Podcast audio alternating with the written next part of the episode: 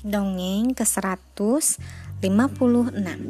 The Star Money Once upon a time, there was a little girl whose father and mother had died. She became so poor that she could not longer afford to live in their tiny house. She had to go out into the world with only the clothes she stood up in and one little piece of bread in her hand.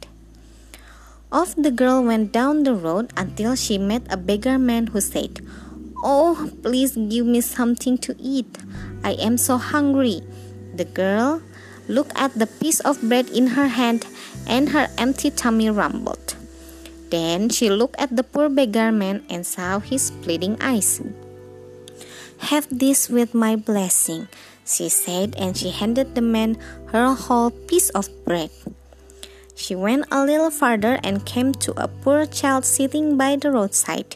She was very thin and shivering from the biting wind. My head is freezing, the little boy moaned. Please give me something to cover it with. So the little girl took off her hood and gave it to him. Down the road she went until she came to another child, even poorer and colder than the first. She stared up at her with dark, sunken eyes in his ghostly pale face. The little girl took off her jacket and wrapped it around the boy's shoulders with a gentle smile.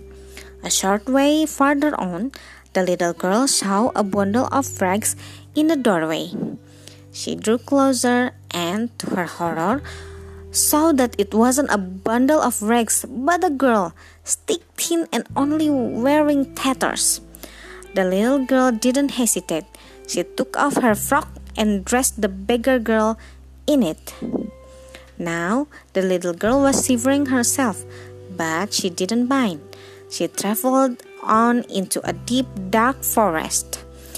There, among the trees, was another poor, abandoned child. His feet were bare and bleeding, scratched to bits by sharp rocks and thorns.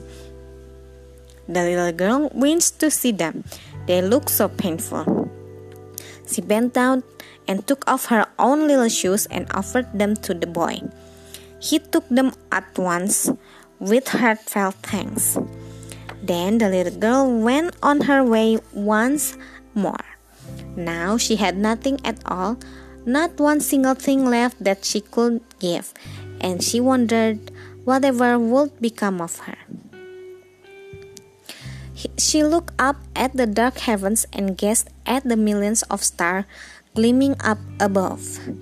They shone and glittered and twinkled and began to fall from the sky. The little girl thought she must be dreaming, but there were shining coins falling all around her. She clapped her hands and laughed with delight and hurried to gather as many as she could carry. Then she was rich all the days of her life and live happily ever after. Sekian, terima kasih telah mendengarkan. Selamat malam.